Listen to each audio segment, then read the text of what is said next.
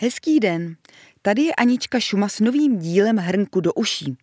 Dnes spolu zjistíme, co pro zaměstnavatele znamená mít na pracovišti vojáka v záloze a jak se Open Space kanceláře podepisují na kvalitě práce. A nakonec se dozvíte, jaké je vysněné místo generace Z. Tipnete si? Mezi Čechy roste zájem o působení v armádních zálohách. Pro jejich zaměstnavatele to znamená, že voják v záloze musí dostat volno během případného cvičení nebo nasazení. Firma za něj v té době nemusí odvádět pojistné na zdravotní a sociální pojištění a nevyplácí mu ani mzdu. Zaměstnavatel celkově vůbec neprodělá. Může totiž dokonce požádat armádu o finanční podporu kvůli oslabení pracovního týmu. Kdysi byly považovány za ideál. Dnes jsou Open Space kanceláře odborníkům trnem v oku a oblíbené nejsou ani mezi lidmi, kteří v nich pracují. Jaká největší negativa se s nimi podle výzkumu pojí?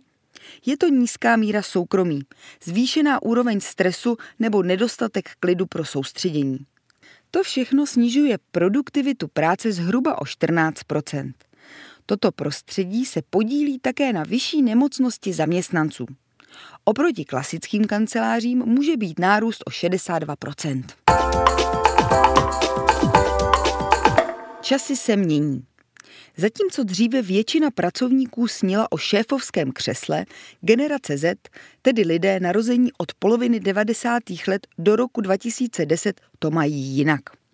Podle nedávné globální studie je pro ně prací snů pozice korporátního náboráře. Za ní následuje marketingový manažer a manažer sociálních sítí. U nás tento trend zatím není patrný.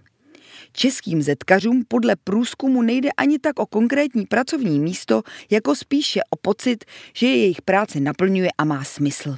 A to je ode mě pro dnešek všechno. Ať je pro vás vaše pracoviště příjemné a pracujte s dobrou náladou, kterou si odnesete i domů. Těším se na příště.